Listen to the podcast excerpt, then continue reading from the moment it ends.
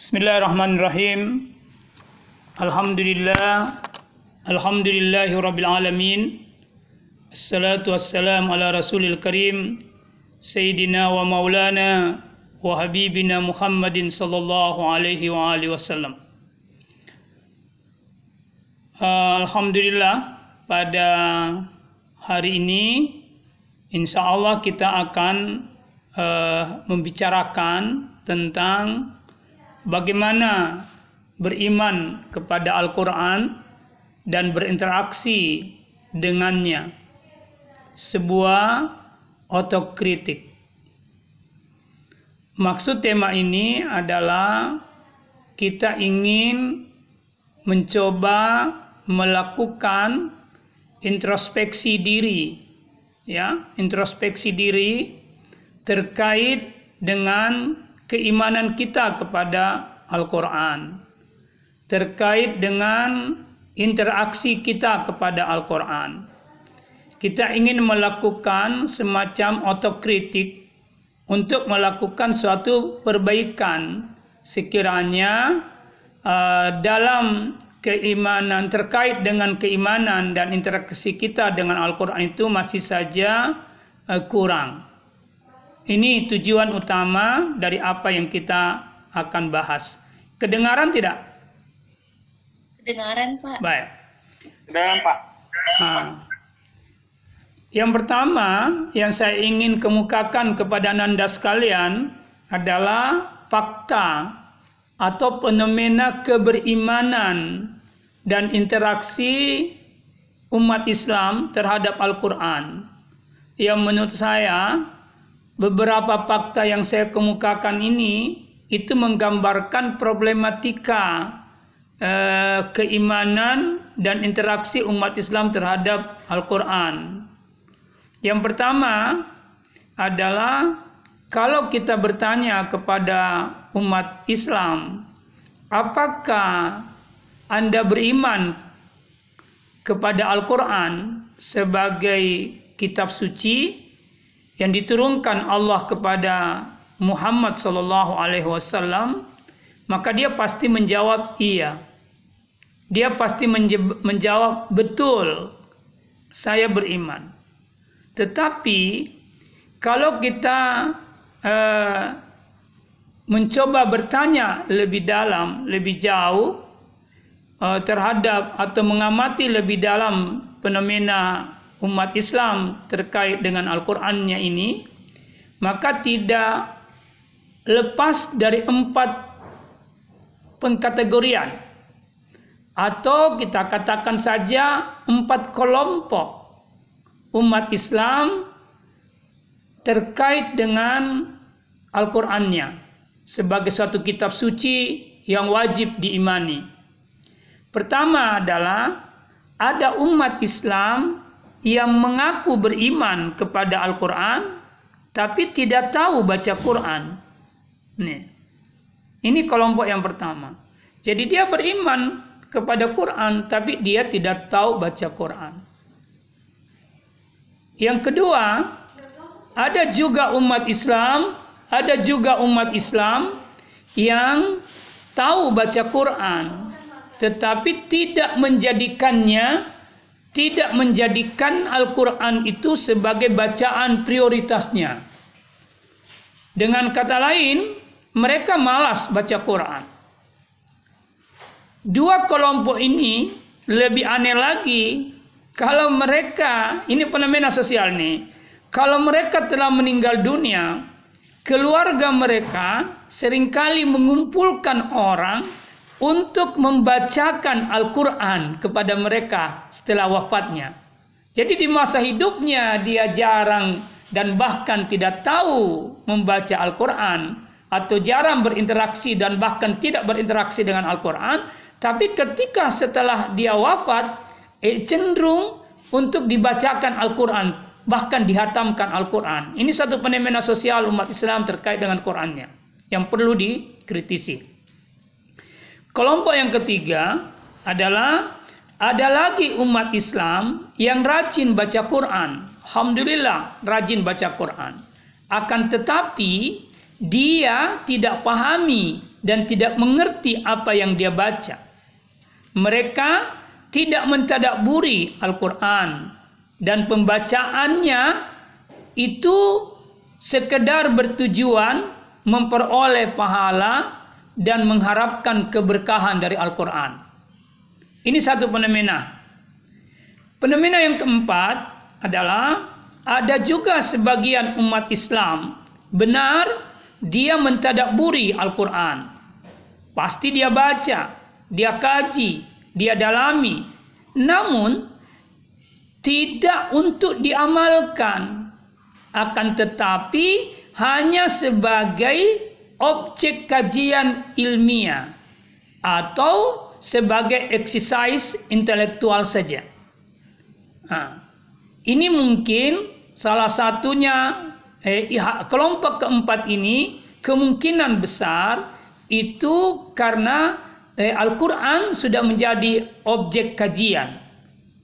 Tetapi sekali lagi ada di antara mereka yang menjadikan Quran sebagai objek kajiannya bahkan jurusan dalam pendidikannya, pendidikan tingginya misalnya, tapi Quran itu sekedar sebagai objek kajian dan exercise intelektual. Menurut saya ini empat kelompok yang saya kemukakan ini itu adalah kelompok yang kelompok yang problematik. Kelompok yang problematik dan harus dicarikan solusi. Nah, pertanyaan saya Nanda sekalian, coba Anda mengotokritik diri Anda. Anda pada posisi yang mana? Apakah Anda ada pada posisi yang keempat, uh, keempat, ketiga, kedua, atau yang pertama? Ini pertanyaan yang harus kita uh, jawab secara pribadi dan mudah-mudahan dengan menjawab secara pribadi kita bisa melakukan solusi atau perbaikan terhadap diri kita. Itu kira-kira fakta atau fenomena keberimanan atau interaksi umat Islam terhadap Al-Qur'annya. Ada sih satu kelompok yang lain, yakni kelompok yang sedikit menurut saya. Ini kelompok yang sedikit dan insya Allah kita akan bahas kelompok ini pada akhir pertemuan. Nah, sekarang kita akan membahas lebih jauh Al-Quran dari sudut kebahasaan. Apa sebenarnya Al-Quran itu. Bahkan kita bisa berkata, siapa sebenarnya Al-Quran itu. Al-Quran itu berasal dari kata bahasa Arab yang akar katanya adalah kata kara'ah kemudian membentuk kata kiraatan Kemudian juga membentuk kata Quranan. Kata kara'a dan kira'a itu berarti bacaan. Nah, dari sudut bahasa Arab, kata Quranan itu setimbang atau sewasan dengan kata pa'lan. Bentuk timbangan kata pa'lan itu menunjuk makna penyangatan dan makna kesempurnaan.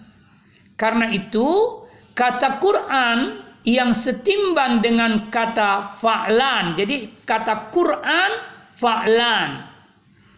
Setimbang juga dengan kata misalnya Rahman. Semisal juga dengan kata syaitan. Jadi ada kata alif dan nun di belakangnya.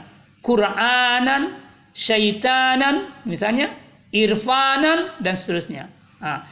Kata-kata yang setimbang dengan kata fa'lan ini menunjuk makna uh, kesempurnaan dan penyangatan.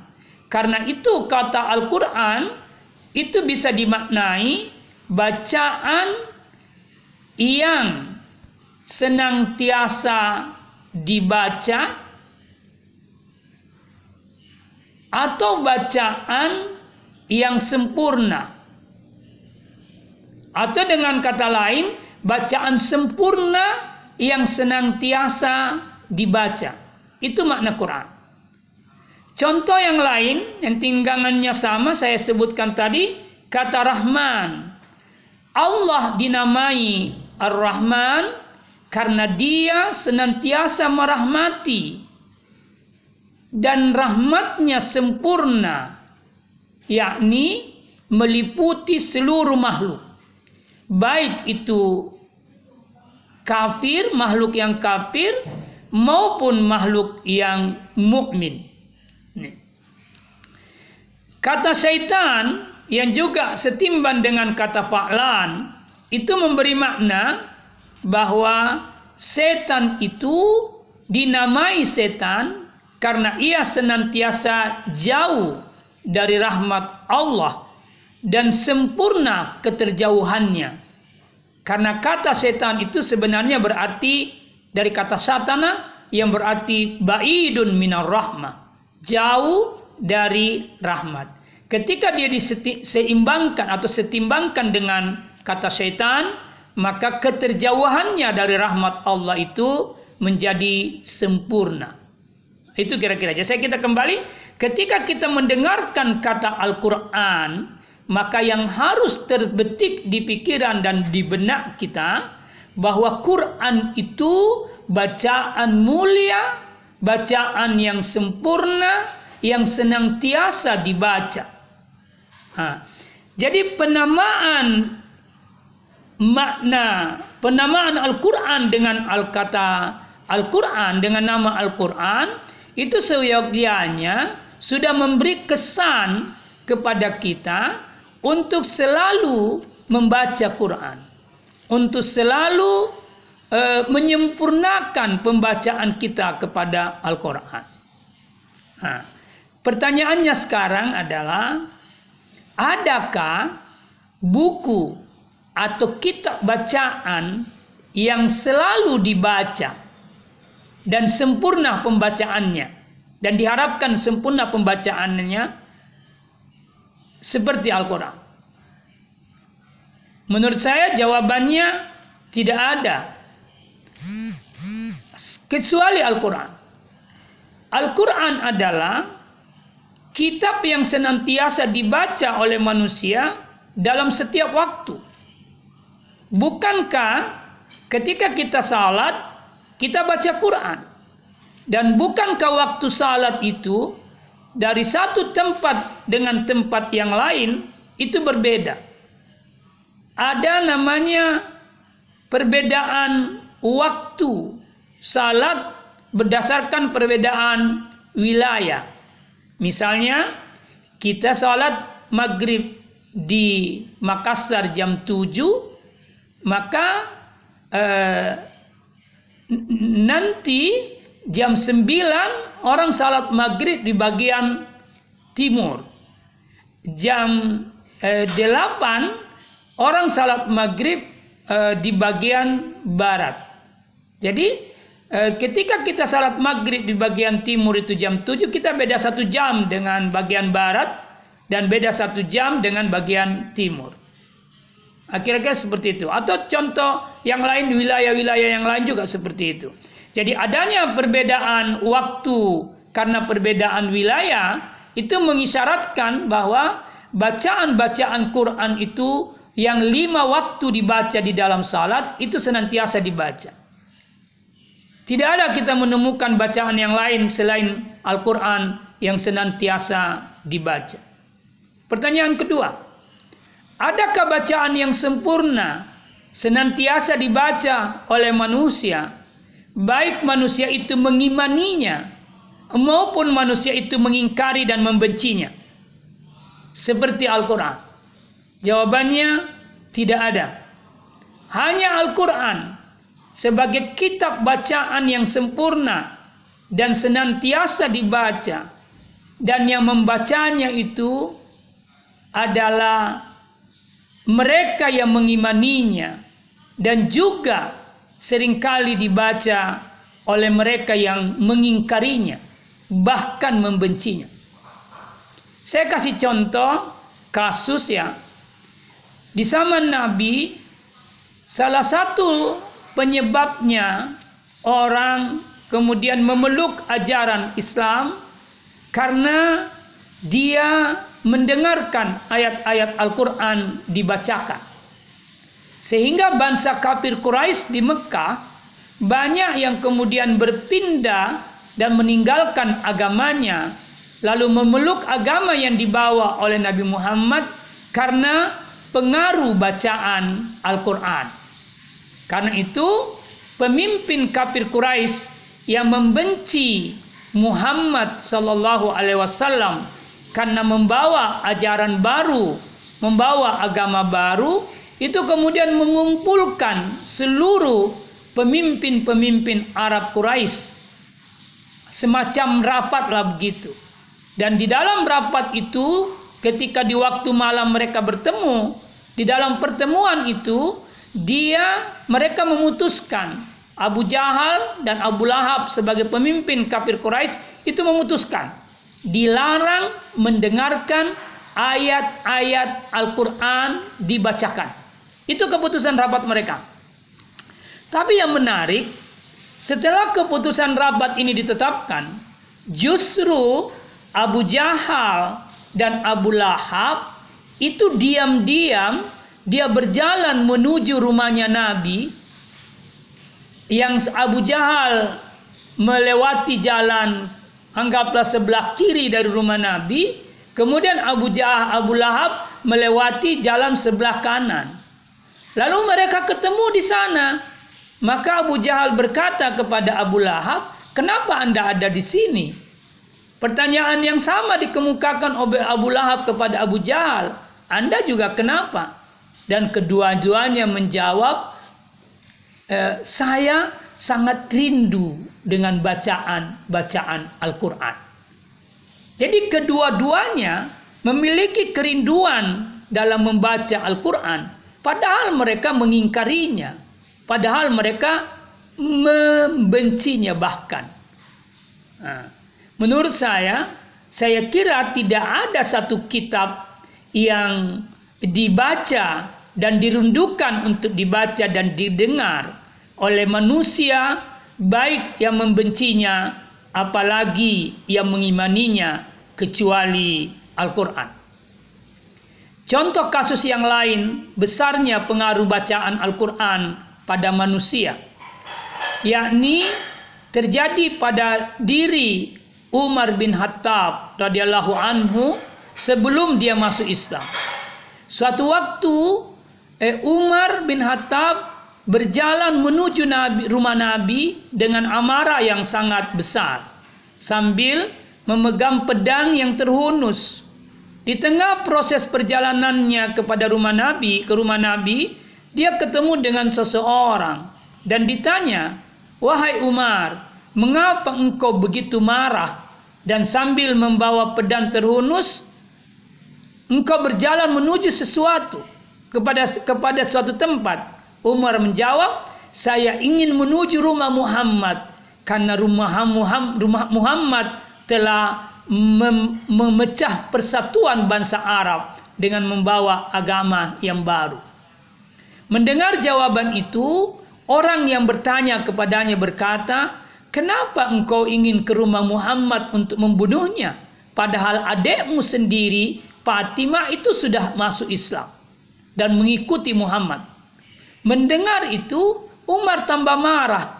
Lalu kemudian dia alihkan perjalanannya dari ke rumah Muhammad sallallahu alaihi wasallam kemudian menuju rumah adiknya.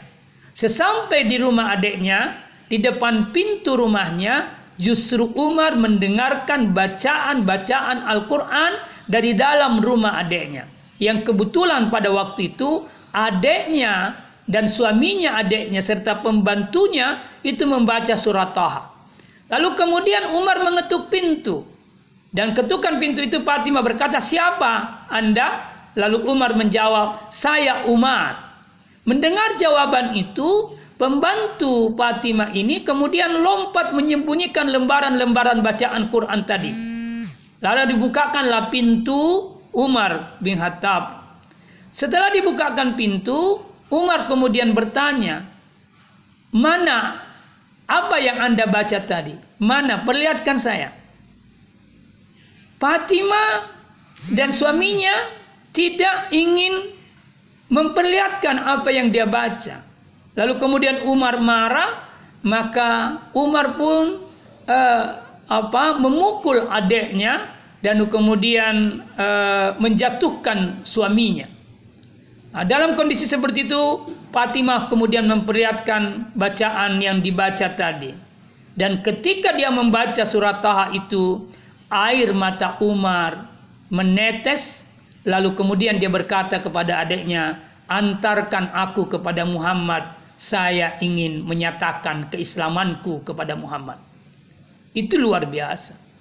Anda tidak menemukan satu kitab seperti Al-Quran yang bisa melunakkan hati sekeras Umar. Bisa dipaham?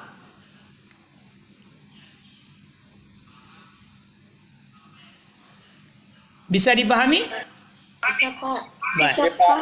Bisa, Pak. Ah, selanjutnya, uh, selain itu, kita juga perlu bertanya, Al-Quran itu adalah sebagai bacaan yang sempurna mampu memberikan pengaruh positif terhadap objek yang dibacakan Al-Quran atasnya.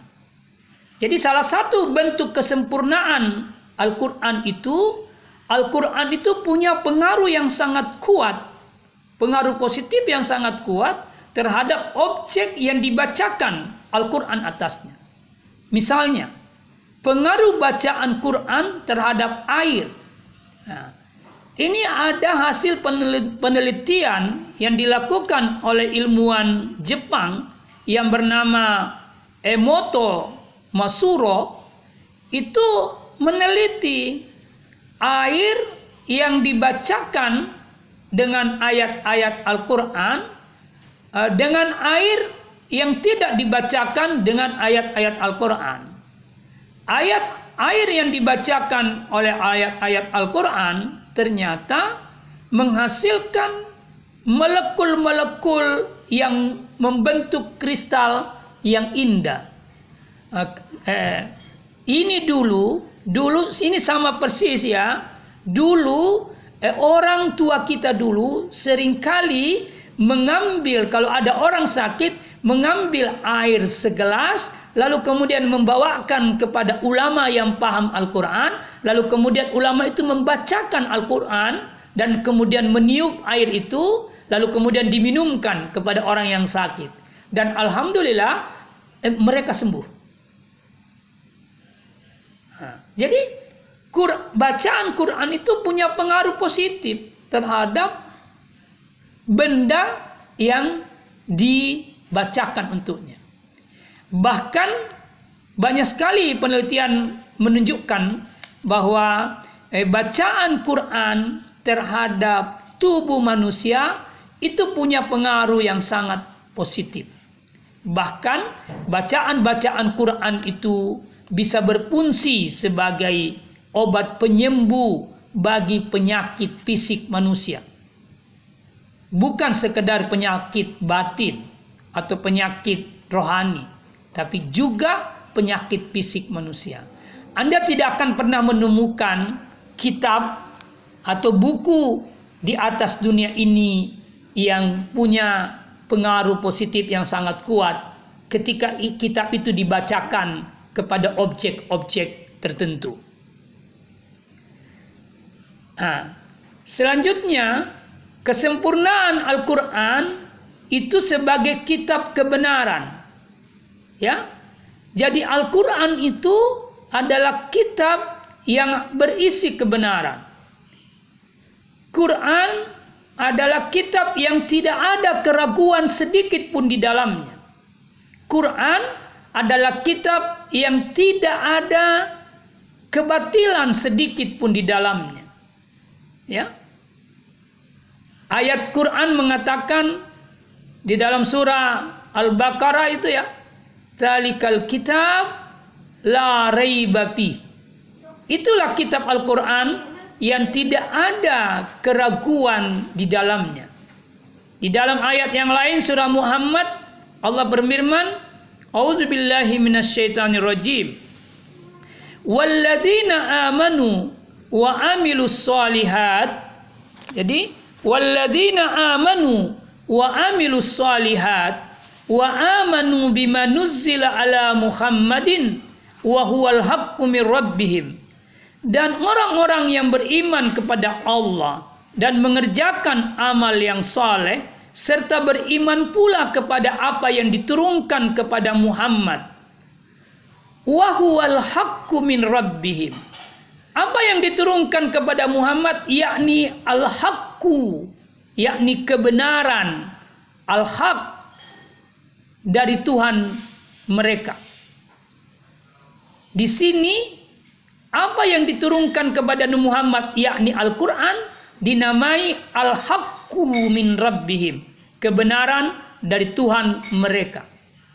Nah, di sini kita bisa pahami bahwa eh, Al-Quran itu kitab kebenaran. Maka siapa pun yang berpegang dan mengambil Quran sebagai eh, pedoman kehidupannya, maka dia akan berjalan di atas kebenaran dan terbebas dari kebatilan. Karena itu ayat selanjutnya mengatakan kafara anhum sayiatihim. Nah, dengan Al-Quran, dengan beriman kepada Al-Quran, dan hidup dengan ajaran Al-Quran, maka Allah akan menghapus kesalahan-kesalahan mereka. Wa aslaha balahum. Dan dengan Al-Quran pula Allah akan memperbaiki keadaan mereka. Nah, ini tampak sekali sempurnanya fungsi Al-Quran itu. Dengan mengamalkan Al-Quran, maka insya Allah kebatilan dan kesalahan yang kita lakukan diampuni oleh Allah di satu sisi dan di sisi yang lain keadaan kita akan menjadi lebih baik dengan Al-Qur'an. Yakni kita terjauh dari kebatilan dan kemudian menenggelamkan diri dalam kebaikan atau kebenaran. Itu kesempurnaan Al-Qur'an yang lain. Selanjutnya kita juga bisa berkata bahwa kesempurnaan Al-Quran itu bisa dilihat dari keterpeliharaan otentitasnya. Atau dengan kata lain, Quran itu adalah kitab yang tidak berubah, tidak dapat dipalsukan, tidak dapat ditambah atau dikurangi. Sejak dia diturunkan sampai dunia berakhir. Allah menjamin bahwa Quran itu eh, akan terpelihara dari pemalsuan, akan terpelihara dari pengurangan, dan akan terpelihara dari penambahan. Firman Allah di dalam surah Al-Hijr, Allah berfirman, Inna nahnu nazzalna zikra wa inna lahu lahafizun. Sesungguhnya kamilah yang menurunkan Al-Quran dan sesungguhnya kami benar-benar memeliharanya. Ah, jadi berdasarkan ayat ini ada jaminan bahwa Quran itu adalah kitab yang terpelihara keasliannya. Ah, di dalam ayat ini Tuhan tidak berkata Sesungguhnya saya yang menurunkan Al-Quran, Az-Zikr, tetapi dia berkata, Inna nahnu, kami. Jadi Tuhan menunjuk dirinya dengan kata kami.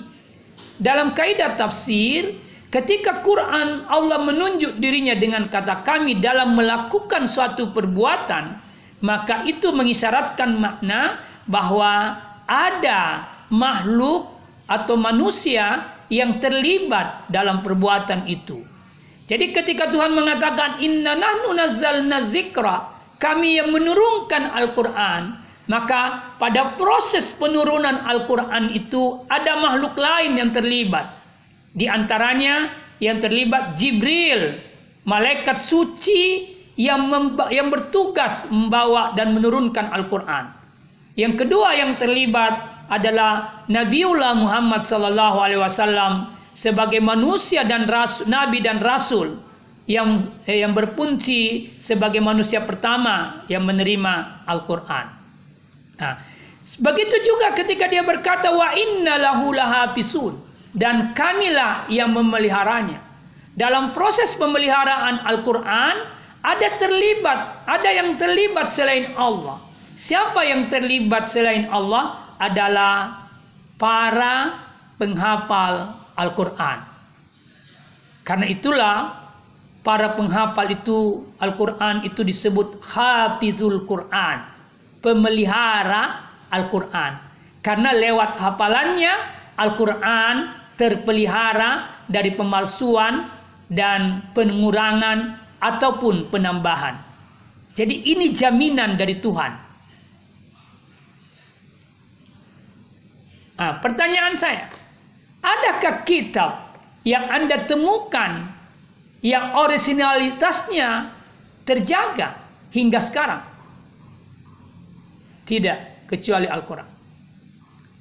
Bahkan kitab-kitab suci sebelumnya pun yang diturunkan Allah seperti Taurat, Zabur dan Injil itu tidak ada jaminan dari Allah atas keoriginalitasnya. Karena itu kitab Injil sudah dipalsukan. Kitab Zabur sudah dipalsukan. Kitab Taurat sudah dipalsukan. Sulit lagi menemukan yang asli. Nah ini. Dari sini kita bisa memahami bahwa Al-Quran adalah kitab suci yang sempurna yang diturunkan oleh Allah untuk umat manusia. Bahkan saya ingin berkata, dengan diturunkannya Al-Quran, maka seluruh kitab yang telah diturunkan sebelum Al-Quran itu tidak berlaku lagi. Satu-satunya kitab yang berlaku di, dari di, di sisi Allah hanyalah Al-Quran. Makanya di ayat surah Muhammad tadi dikatakan walladzina amanu wa amilus salihat dan orang-orang yang beriman dan beramal saleh itu jadi beriman dan beramal saleh beriman kepada Allah lalu kemudian dia beramal saleh salah satu konsekuensi keimanan yang lain kepada Allah dia wajib beriman kepada apa yang diturunkan kepada Muhammad yakni Al-Qur'an. Makanya disebut wa amanu bima nuzzila dan mereka beriman kepada apa yang diturunkan ala Muhammadin kepada Muhammad. Wahwal haq yakni Al-Qur'an yang berisi kebenaran. Ini ayat mengisyaratkan atau memberi kesan yang kuat bahwa eh, kitab-kitab keimanan kepada Allah, keimanan ahlul kitab. Jadi ini ayat diturunkan sebenarnya ayat kedua ini diturunkan atau berbicara tentang orang-orang Madinah yang beriman. Nah, di Madinah itu ada Yahudi, ada Nasrani. Jadi Yahudi dan Nasrani itu tidak cukup kalau dia hanya beriman kepada Allah dan beramal saleh. Dia harus beriman kepada Al-Quran yang diturunkan kepada Muhammad. Dengan beriman kepada Al-Quran yang diturunkan kepada Muhammad, maka dia juga sudah beriman kepada Muhammad Sallallahu Alaihi Wasallam. Keimanannya kepada Muhammad dan keimanannya kepada Al-Quran itu membenarkan keimanannya kepada Allah Subhanahu Wa Taala. Tetapi keimanannya kepada Allah tanpa keimanan kepada Al-Quran dan kepada Muhammad itu tidak mengantar dia beriman secara sempurna kepada Allah Subhanahu Wa Taala. Ini karena itu saya ingin katakan tidak ada Al-Qur'an kitab yang sempurna dan aslinya keasliannya terpelihara selain daripada Al-Qur'an. Selanjutnya, kesempurnaan Al-Qur'an itu juga bisa dilihat dari sisi kemudahannya mempelajari Al-Quran. Seperti yang dikatakan oleh Ananda Zaki tadi, di dalam ayat surah Al-Qamar ayat 17, ya, Allah berfirman, "Walaqad yassarnal Qur'an lizikr." Sungguh sesungguhnya telah kami mudahkan Al-Qur'an itu untuk dipelajari.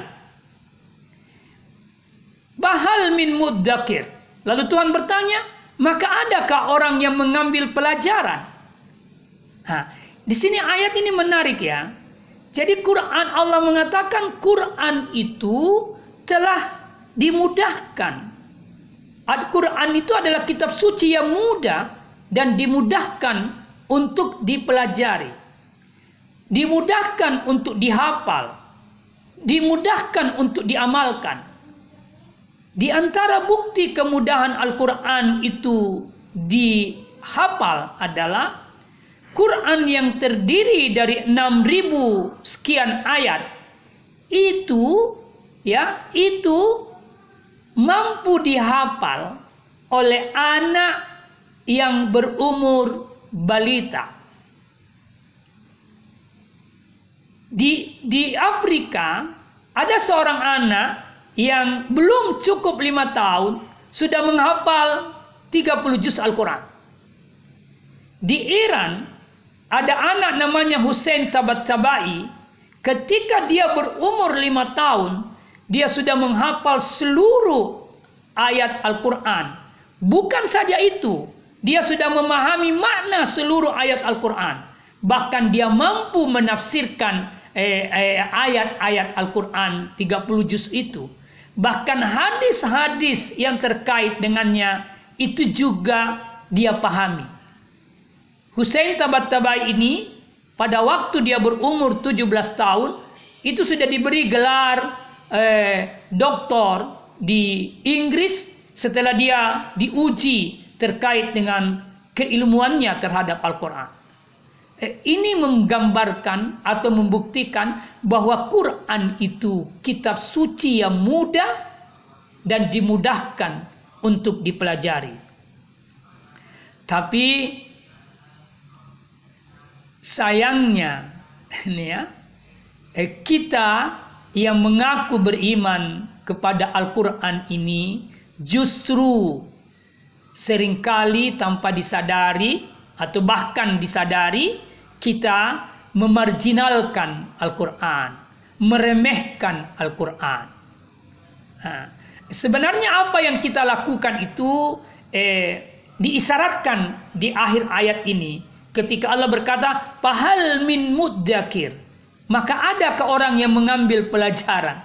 Semestinya ketika Quran sudah dimudahkan untuk dihafal dan dipelajari, maka semestinya atau sejatinya kita sudah berlomba-lomba untuk mempelajari dan menghafalnya. Kan mudah. Tapi ternyata itu kita tidak lakukan. Maka Tuhan mengatakan, "Pahal min muddakir." Pertanyaan Tuhan ini bukan sembarang pertanyaan.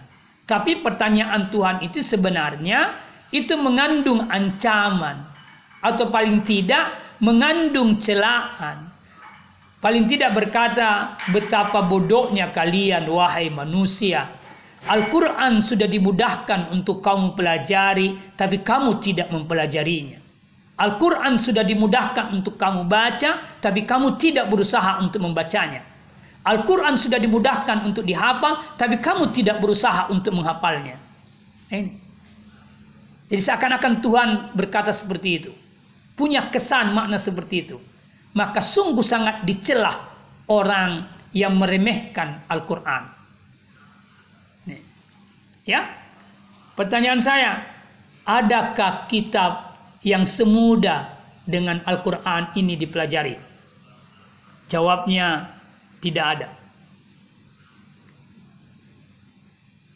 Selanjutnya, kesempurnaan Al-Quran itu bisa dilihat sebagai nikmat yang teragung.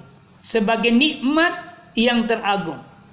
Ya, itu bisa dipahami dari ayat Al-Quran pada surah Al-Kahfi. Ya, pada surah Al-Kahfi ayat 1. Ya, pada surah Al-Kahfi ayat 1 Allah berfirman, A'udzubillahi minasyaitonirrajim. Ya. Alhamdulillahilladzi ansala ala abdihil kitab walam yaj'alhu iwaj. Segala puji bagi Allah yang menurunkan Al-Qur'an Al-Kitab, yang menurunkan kepada hambanya Al-Kitab, yakni Al-Quran walam yaj'al lahu iwaj. Nah, di sini Allah ayat ini menggambarkan bagaimana sejatinya kita memuji Allah karena Allah telah menurunkan kitab itu kepada Nabiullah Muhammad sallallahu alaihi wasallam. Jadi adanya kata alhamdulillah sebagai kata yang menggambarkan kesyukuran seorang hamba kepada Allah itu memberi isyarat bahwa Al-Qur'an itu adalah nikmat teragung yang patut untuk disyukuri. Yang patut untuk disyukuri. Ya. Tapi sekali lagi kembali lagi kita berkata bahwa sayang seribu sayang eh, banyak umat manusia termasuk umat Islam yang sering kali tidak mensyukuri keberadaan atau penurunan Al-Quran bahkan diingkarinya. Apa buktinya bahwa kita tidak bersyukur atas turunnya Al-Quran sebagai nikmat teragung? Salah satu buktinya adalah kita tidak tahu membacanya. Bukti yang lain kita tahu membacanya tapi malas membacanya. Bukti yang lain kita eh, rajin membacanya, tapi kita tidak berusaha untuk memahami kandungannya. Bukti ketidaksyukuran yang lain, kita sudah memahami kandungannya, rajin mentadaburinya dan memahami kandungannya, tapi kita tidak punya tekad yang kuat untuk mengamalkannya. Semua ini menjadi eh, bukti bahwa eh, kita tidak atau kurang bersyukur dengan diturunkannya Al-Quran. Dan itu wujud daripada pengabaian terhadap Al-Quran. Kesempurnaan yang lain yang saya ingin sampaikan adalah bahwa eh, Al-Quran itu adalah kekayaan yang hakiki dan pembebas dari kepakiran. Itu salah satu bentuk kesempurnaan Al-Quran. Dia adalah kekayaan yang hakiki dan pembebas dari kepakiran. Rasulullah sallallahu alaihi wasallam bersabda, "Man al Qur'an." Barang siapa yang telah diberi Al-Qur'an. Apa yang dimaksud dengan telah diberi Al-Qur'an? Pertama, maknanya dia telah diberi keimanan kepada Al-Qur'an. Lalu keimanan itu dia wujudkan dalam interaksi pembacaan.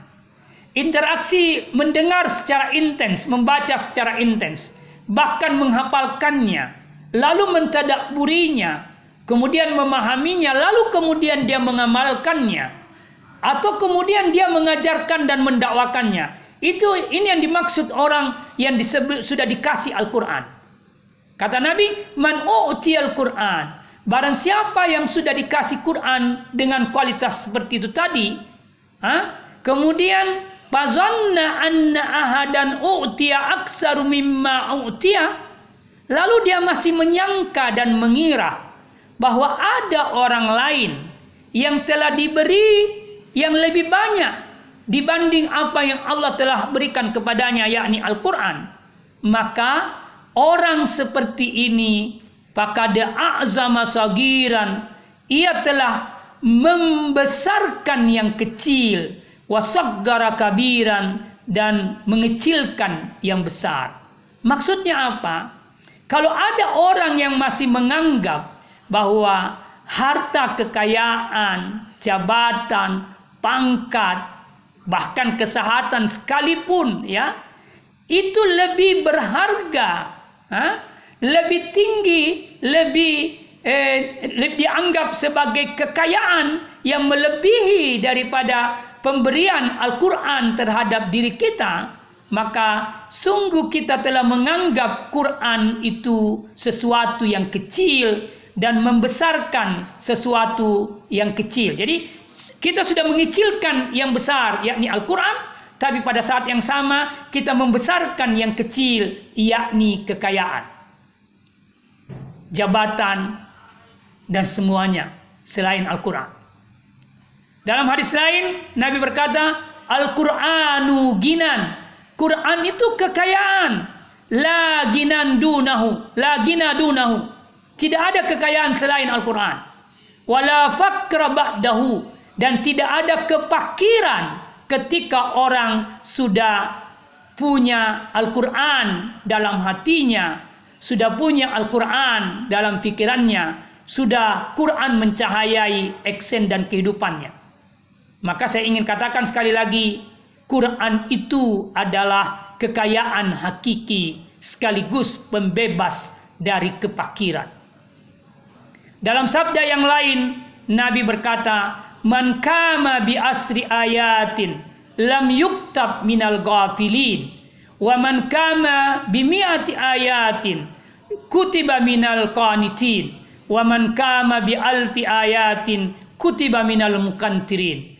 Barang siapa yang menghidupkan 10 ayat, baik itu dalam salatnya maupun di luar salatnya, maka dia tidak akan pernah tercatat sebagai orang yang lalai.